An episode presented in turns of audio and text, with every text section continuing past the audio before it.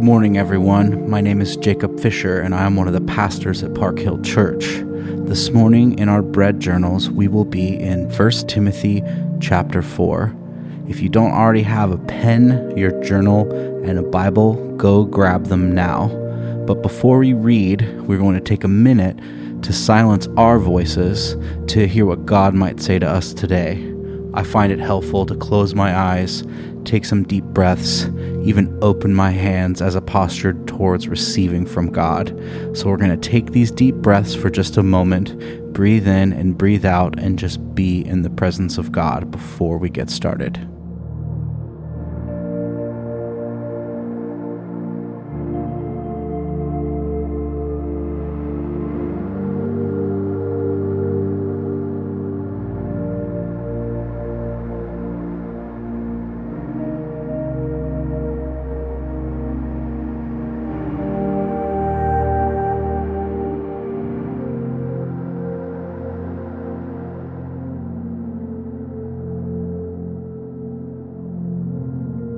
First Timothy chapter 4 The Spirit clearly says that in later times some will abandon the faith and follow deceiving spirits and things taught by demons. Such teachings come through hypocritical liars whose consciences have been seared as with a hot iron. They forbid people to marry and order them to abstain from certain foods which God created to be received with thanksgiving by those who believe and who know the truth. For everything God created is good, and nothing is to be rejected if it was received with thanksgiving, because it is consecrated by the Word of God and prayer.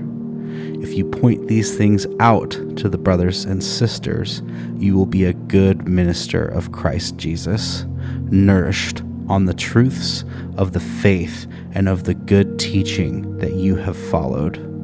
Have nothing to do with godless myths and old wives' tales. Rather, train yourself to be godly. For physical training is of some value, but godliness has value for all things, holding promise for both the present life and the life to come. This is a trustworthy saying that deserves full acceptance. That is why we labor and strive, because we have put our hope in the living God, who is the Savior of all people, and especially of those who believe. Command and teach these things. Don't let anyone look down on you because you are young, but set an example for the believers in speech, in conduct, in love, in faith, and in purity. Until I come, devote yourself to the public reading of Scripture, to preaching, and to teaching. Do not neglect your gifts, which was given you through prophecy when the body of elders laid their hands on you.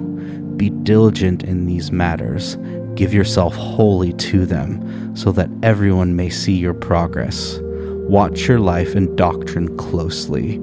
Persevere in them, because if you do, you will save both yourself and your hearers. This is the word of the Lord.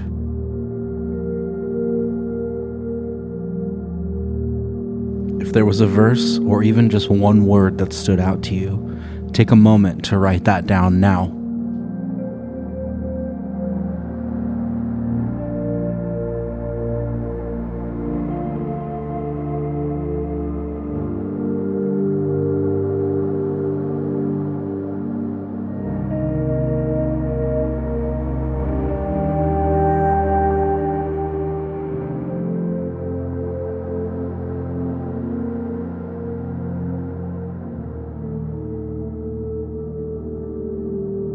We want to encounter God today in this space.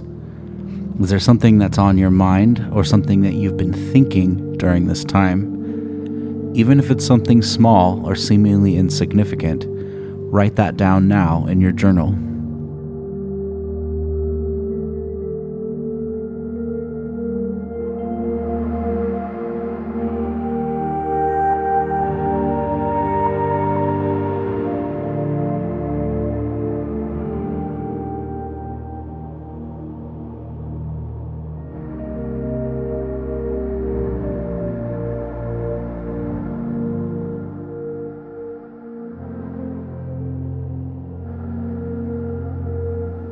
There something that we've read today that we can directly apply to our lives? Is there a way that we've been treating people, a way that we've been thinking or acting that God is putting on our hearts today to change?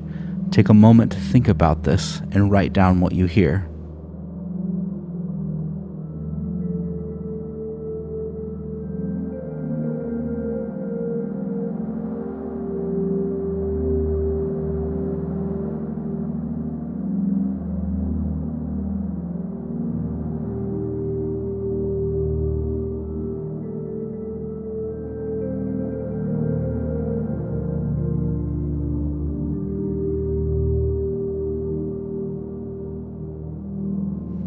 We now want to take some time to devote this day to God.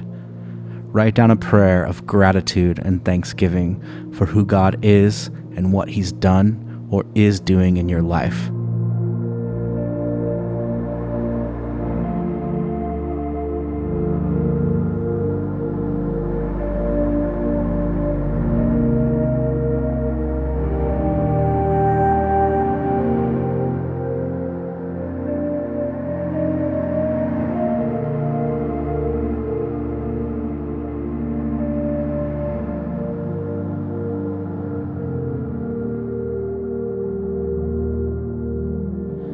This concludes our guided reading practice for today.